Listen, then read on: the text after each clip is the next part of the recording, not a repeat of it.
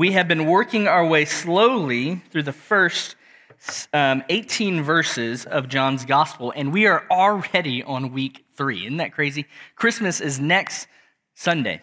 Um, so um, it has been a joy for me, at least, to work to slowly work through these verses, and I hope that it's been for you too as well. Uh, today we'll be focusing on in on verses nine through 13, uh, and then next week we'll finish up uh, 14 to 18. Now I'm going to start at verse 1 and read all the way to verse 13. So I'm going to read the whole text um, up until where we are today, but we'll focus in on 9 through 13. So here we go John 1 1. In the beginning was the Word, and the Word was with God, and the Word was God. He was in the beginning with God. All things were made through him, and without him was not anything made that was made. In him was life, and the life was the light of men. The light shines in the darkness, and the darkness has not overcome it.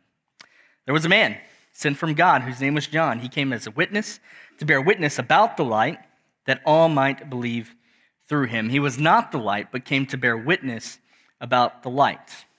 The true light, which gives light to everyone, was coming into the world. He was in the world, and the world was made through him, yet the world did not know him.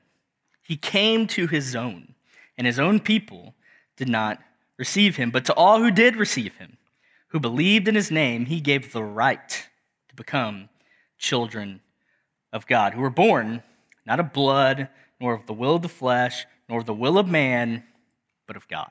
All right, to start off today, I want to give you a challenge. Um, every time you see the word believe in any scripture today, I want you to circle or underline it because the word believe is one of the key words in John's gospel. Believe. It's just a simple word, believe. But our text today in John 1 is a foreshadow to one of the central themes of the whole book of John. That in John 20, John explicitly tells us the reason why, one of the reasons why he wrote this book. So you don't have to turn there, but I'll just read it. John 20, 30, it says, Now Jesus did many other signs in the presence of the disciples, which are not written in this book, the Gospel of John. But these are written so that you may believe that Jesus is the Christ, the Son of God and that by believing you may have life in his name, so that you may see Christ for who he really is, the divine God in the flesh, and that when you see him, that you would believe. Now, something interesting about the word believe in the Gospel of John.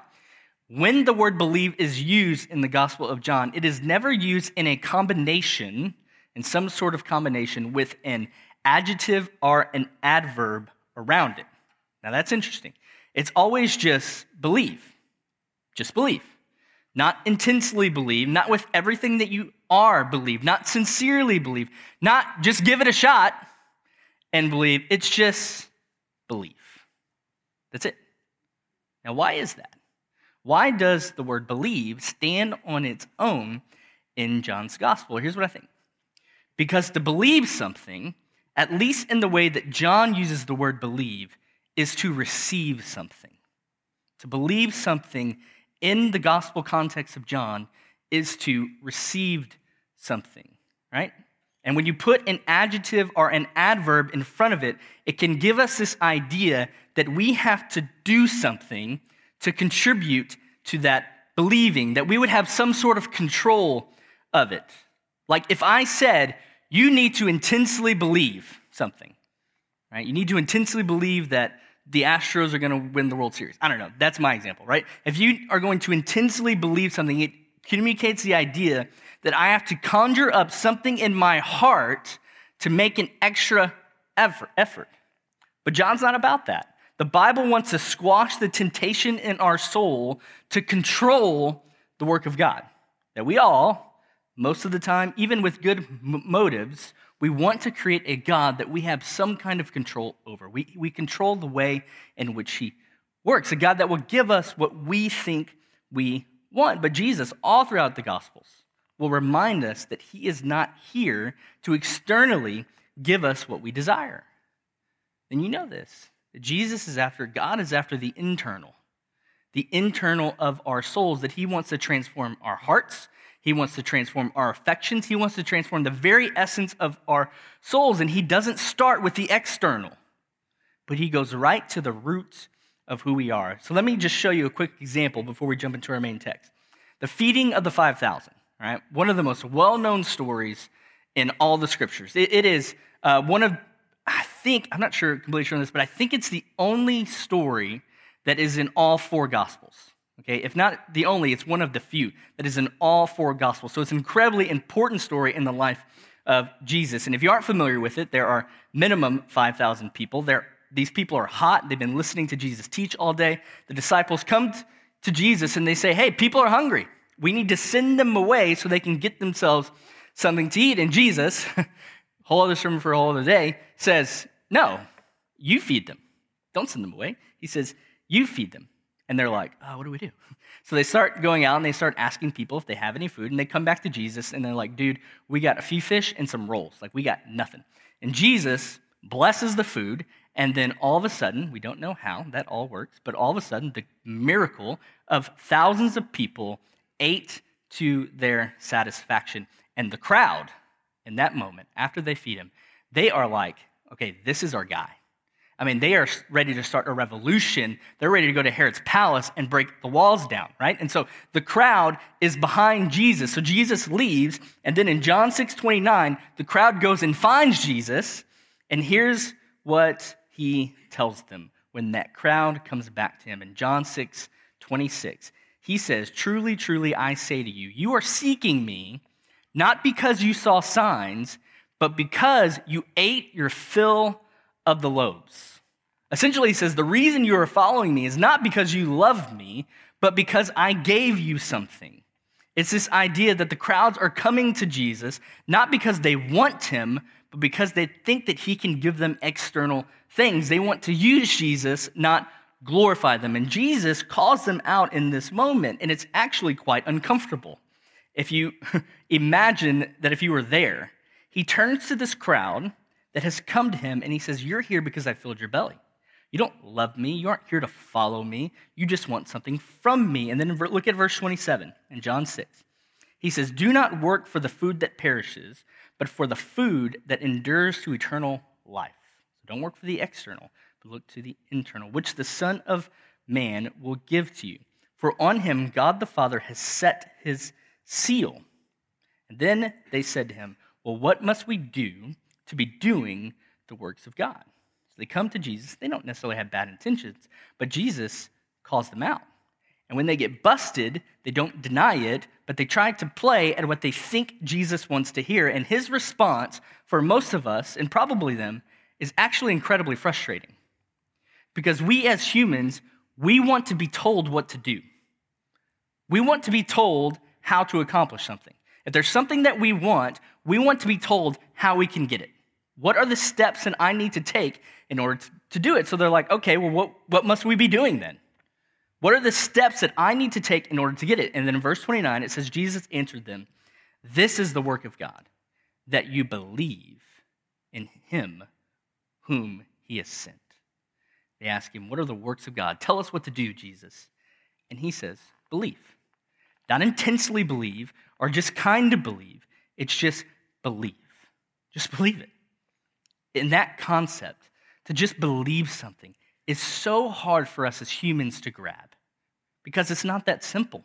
You can't just tell yourself to believe something and then it magically happens, right? You just can't make yourself do it. Try to love celery. You just can't do it. You can't do it. Tried for 33 years, I still can't do it, right? You can't make yourself just believe. Why? Why is that? Why is it as human beings we just can't go, yeah, I believe Jesus Christ, the Son of God, who died and rose from the grave, and now the Holy Spirit lives in me, and I, the best thing that's ever happened to me. Why can't everybody just do that? Right? Ever feel that way? The short answer is because the belief that Jesus is talking about here isn't something that you can just do. It's not something that you can just grab. It's something that is received. Something that is received. There is nothing that we can do to grab the grace of Christ for ourselves. And that's where we find ourselves in John 1. So, verse 9 the true light, which gives light to everyone, was coming into the world. Verse 10 He was in the world, and the world was made through him, yet the world did not know him. So, verses 9 and 10, and then verse 11 talk to two theological truths, theological terms that I think are helpful here for us to learn. So, first is that God, what we see in verses 9 and 10, is that God has been generally revealed to the world. That's specifically what verse 10 is speaking of. God's general re- revelation, that he has revealed his existence through the created world. This world was made through him, yet the world did not know him. That God is generally known. You may be familiar with Psalm 19, verse 1, where it says, The heavens declare the glory of God, and the sky above proclaims his handiwork. That there is something about creation that when we see its beauty, when we see the majesty of the handiwork, that stirs our hearts to know there is something bigger than me. And look, I'm not really uh, a stand on the side of a cliff and feel God kind of guy. Like, there's many theologians. We have Jonathan Edwards would walk into uh, a forest and he'd come out with little notes. He looked like a pincushion because he would just talk about God and nature. Like, there are many people like that, and many of us like that. I remember when I was saved as a teenager, I'd go into the youth group, and these girls, teenage girls, would be just, I just love being in creation, and I, and I just feel God in creation. And I would walk out of that and I'd be like, what a weirdo, right? It just made no sense to me until I went to Glacier National Park. Anybody been to Glacier National Park? I remember going to Glacier National Park, driving up, going to the Sun Road, which, I mean, it is what it says. It feels like you're driving into the sun. And then we went and hiked uh, to Hidden Lake. And I remember for the first time at like age 20 going, oh, this is what Psalm 19 is talking about. It was obvious that there, no person made this. This was masterfully created. This is the handiwork of something outside of myself. Like, no one gets to the Grand Canyon and feels significant. you feel small when you see the mastery of creation. And that reality that God has generally revealed himself, that God has generally revealed himself, that someone made this. This isn't here by accident. Paul says in something similar in Romans 1. In Romans 1:20, he says, for his invisible attributes, namely his eternal power and divine nature, have been clearly perceived, clearly perceived, ever since the creation of the world in the things that have been made. So he has generally revealed himself, and when we see it, we say, there is something divine about that. Right? That is general revelation. God communicating to us through the world. And because of that, scripture says, there is no one that has excuse. No one. That he has generally revealed himself. And so no one can say, well, I didn't know that he existed because he has generally revealed himself. And by the way, side note, this is why we should all be praying that God raise up folks, you guys, from this faith family to go to the places where he is only generally revealed. That there are places in the world where there is no Bible, there are no churches, there are no Christians. And so they are generally revealed, so they have an ache in their heart that they know that there is something else. And that God is raising up the church, the people of God, to go and tell them what the ache in their heart is that they have been designed for Him, they were made by Him and for Him, and that the ache that they feel can be known through Christ. Does that make sense? So that's side note. Verse 11 He came to His own, and His own people did not receive him. So now, not only do we have general revelation, but we have here is referred to as special revelation that God has chosen to reveal himself through miraculous means, okay? Primarily through the coming of Jesus that God has put on flesh. He came to his own as the idea that he is the owner of the world. He owns the world. He created the world and he has stepped into his own world. And now the world can see him. They can talk to him. They can physically be with him. And for us, he has specially revealed his word to us, and he has placed his spirit in us. That is a special revelation that we can know things about him. We can know him. We can know God today through his word and through the Spirit that God has specially revealed himself to us. That is a miracle. That he has brought us from death to life to know him, to know what he's like, to know how he interacts with us, to know his friendship and his love. So he came to his own, and his own people did not know him. So he has come to his world, and his people did not receive him. He was rejected. And we have to ask the question why? If he has been generally known and specially known, then why is he rejected? If you turn a couple pages and go to John 3, verse 19, John tells us. He says in 319, this is Jesus tells us, he says, This is the just judgment. 319. The light has come into the world, and people love the darkness rather than the light because their works were evil. For everyone who does wicked things hates the light and does not come to the light, lest his works should be exposed. That's a heavy text.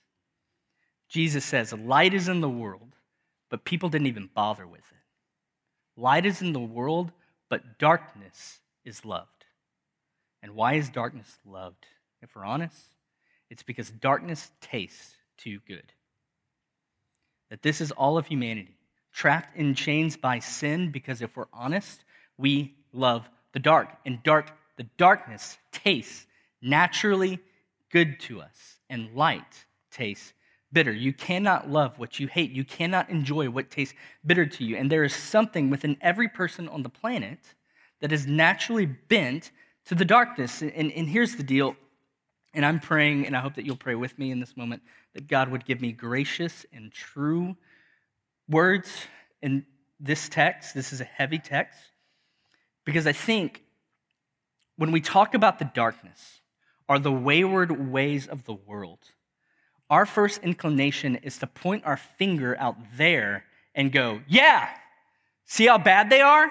See how bad, see how much they love the darkness? That we look outward instead of acknowledging the darkness that is in our hearts, where God has brought us from, and the darkness in our souls. That the depravity of sin is easy to understand when it comes to the way of others, right? We can look out to the world and say, Go, see, they love the dark. But when it's my heart, I tend to push back a little bit and go, whoa, whoa, whoa, whoa, whoa, whoa. And most of the time in these conversations, it's, but I'm, I'm a good person. There it is. There it is. That what we've done is we've taken morality and we've replaced it with light. And we think morality means light. And if I'm moral, then I'm okay. And we ignore the biblical idea of sin. It doesn't matter what you've done, where you are, if you have rejected him, or let's go deeper than that, you are born into sin that there is something in us that when Adam and Eve ate from that tree, it broke everything. It broke everything. And it's easy for us to look outward and say, they're bad, instead of acknowledging our own hearts. And there and you probably know this, like there are places in the world where you can go where you can see it, right? You can see, okay, that's evil. Like many of us have probably been to a place where you walked into a room or you walked into a place and you felt the oppression of the darkness. You ever felt like that? Like I've been to places in the world where I felt that, and you go, there is something here that is oppressive. And you can't see it, but you can feel it and you can taste it, and you never forget that feeling. And, and so there are places where you can acknowledge, easily acknowledge the evil. But the darkness of morality and of playing a Christian game is no different than the darkness, or the, the, that evil is no different than the darkness of our own hearts when we try to replace morality or cultural Christianity with salvation. That if I do certain things and don't do certain things, then that buys me a ticket to heaven. But we have to biblically understand this. We have all rejected him. All of us. He came to us and we rejected him. So, yes, we should lament the darkness in the world. The world is dark, it has rejected Christ. And you can see it easily. But we have to acknowledge that we've all in our own sin, rejected him. that if we aren't aware of our own heart's deception, then man, we're capable of anything. We're capable of anything. I mean, you think about David, right? David, who wrote the beautiful words in Psalm 63 Oh God, my God, earnestly I seek you. My soul thirsts for you. My flesh faints for you as in a dry and weary land where there is no water. And after he writes that, what does he do? He rapes a girl and he murders her husband. That there is something in us still. There's a battle between the flesh and the spirit. So before we go pointing our fingers in a twisted game of morality comparison, we have to acknowledge the reality of our own souls. That there is no place in the Bible where it talks about the need of extra grace for one person over another. You ever seen that in the Bible? It's not there. There's no place in the Bible where it talks about the need of extra grace over one person to another, that we've all come from death to life. We all needed the same miracle, that we all have to understand where we've come from, the miracle that has taken place in the salvation of our souls. The salvation of our souls, that Jesus came into the world and humanity rejected him. But in the providential plan of God, he has made a way for redemption. It doesn't matter what you've done, where you've come from, or what you're going to do. If you are His, you are His, and that's the end of the story. And the miracle is that He's brought you from death to life. He's awakened our souls to lift the veil off of our eyes so that we can see Him. And now we are aware of our tendency to love the darkness. We're aware of it, and we've got food, we've got water that satisfies our souls to point us to the place where we are designed to be in him. You know, right before Jesus is crucified, he, um, he tells a story to the Pharisees. Uh, so go over to Mark 12. I think it'll be on the screen too. Um, but he tells a story to the Pharisees, and this story sums up the entire Bible. Um, he tells them a parable. So I'll start in Mark 12, 1. It says, He began to speak to them uh, in parables. And he said, A man planted a vineyard and put a fence around it and dug a pit for the winepress and built a tower and leased it to the tenants and went into another country. Now, all of this wording in this parable is found in Isaiah 5, which is known as the Song of the Vineyard, where God is portrayed as the planter and the vineyard is the people of God. So, verse 2 When the season came, he sent a servant to the tenants to get from them some of the fruit of the vineyard. So, in our context and culture, this would be like if you rented a house.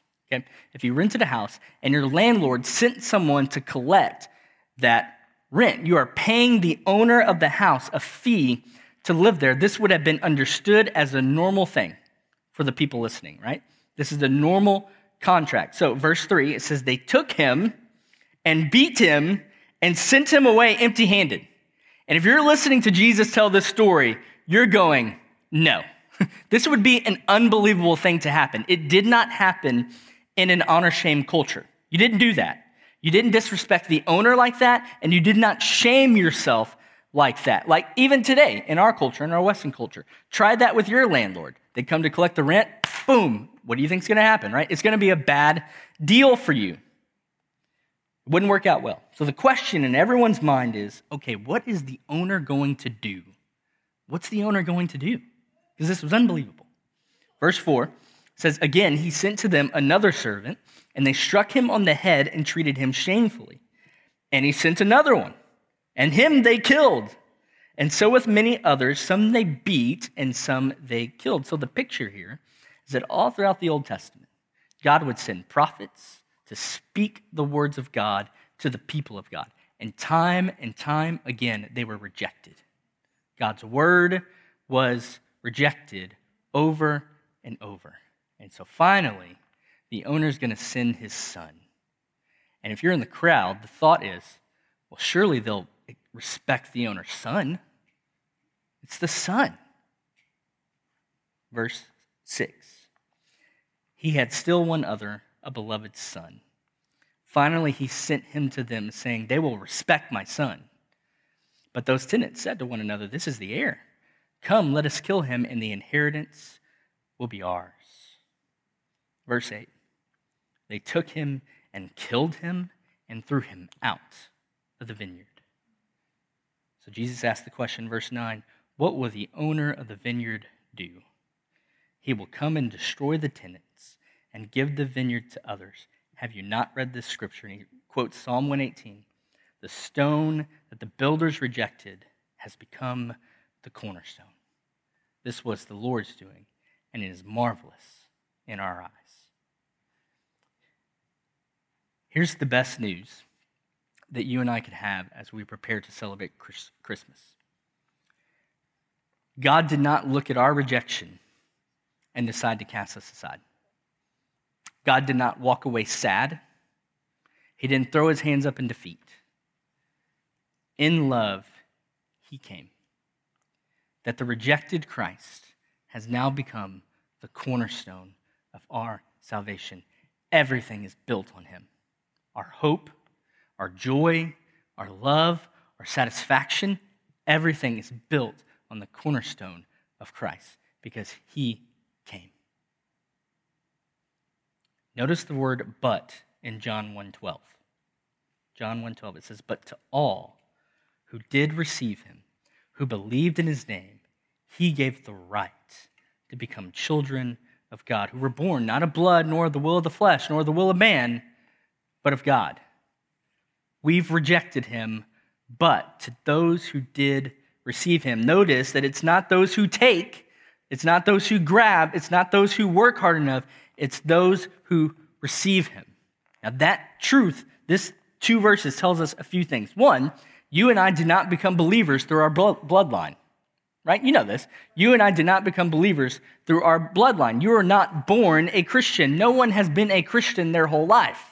So if you've ever said, Well, I've been a Christian my whole life, you have not, right? You have not. There was a point when God saved you when he saved your soul. Your parents' faith is not your uh, your your parents' faith is your parents' faith, and your faith is your your faith. So you are not born a Christian. God has to work in us all. Second, you are not born by the will of the flesh or will of man. That there is no, well, I'm just going to be a better person.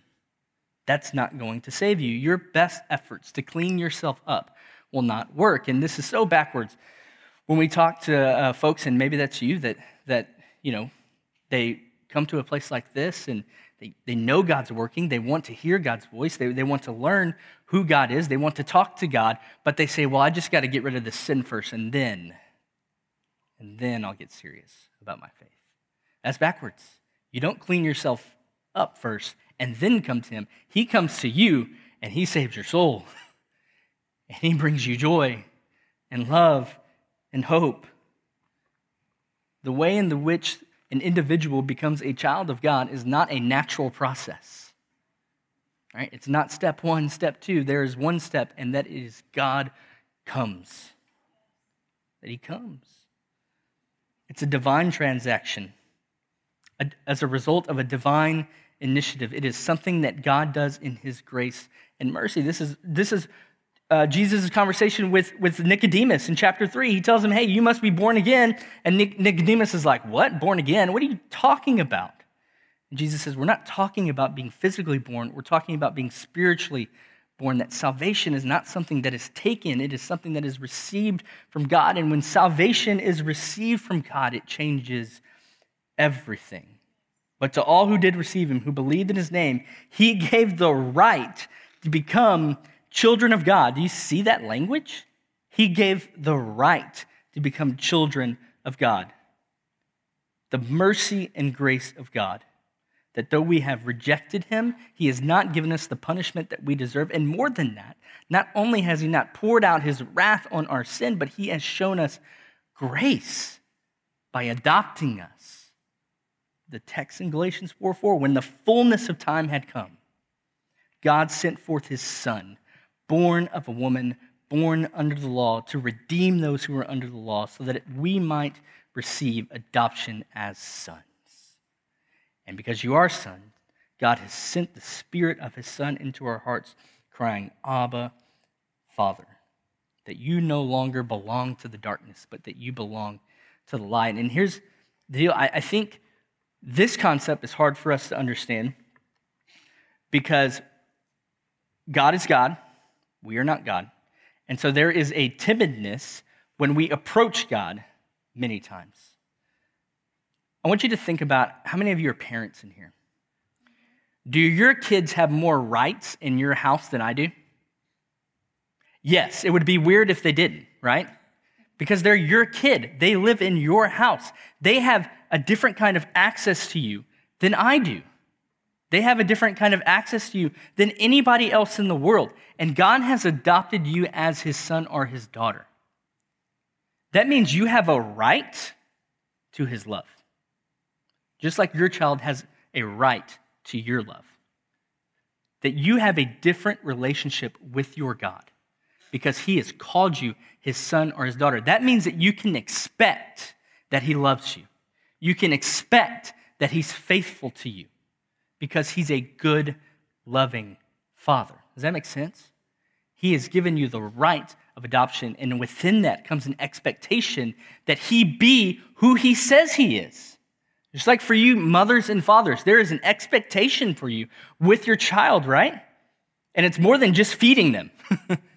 that there's an expectation of love and gentleness and correction. And in the same way, we should expect that of our God because that is not because we're putting that on him, because that is who he has said that he is. That's what his word has told us about him. And so, as children, we should expect that of him. And so, when we approach the throne of God, we do it in respect, we do it in honor, and we do it in worship, and we do it in love, and we remind God of who he has said that he is. You look through um, the stories of the Old Testament, many of their prayers, many of the Psalms, is reminding God, not that He needs reminding, but it's the way of praying to say, God, you have said this. And in that moment, the Spirit teaches us more and more about God. That God is working in our reminding of who God is. And the last thing I would say um, is that next Sunday, throughout this week as you prepare for Christmas, and then next Sunday as we get to Christmas. My prayer is that He would remind you that He came, and as a result of His coming and awakening your heart to His grace, that you would remember that you belong to Him. All of humanity wants to belong. We want to belong to this, we want to belong to this group, we want, we want, to, we want to belong. But God has called you to belong to Him and it was an act of grace. It was a gift of grace. And you don't what we don't walk around in despair, like woe is me, but that God has looked at you and He has chosen you, and that you belong to Him. And there is nothing that you can do, past, present, or future, that would negate that. There's nothing. There's nothing. Not you, you yourself can't even ruin it for you That if God calls you, if He calls you His son or His daughter, that will never change. Never. You are His eternally. That we would remember that next Christmas, next week, that we are His eternally.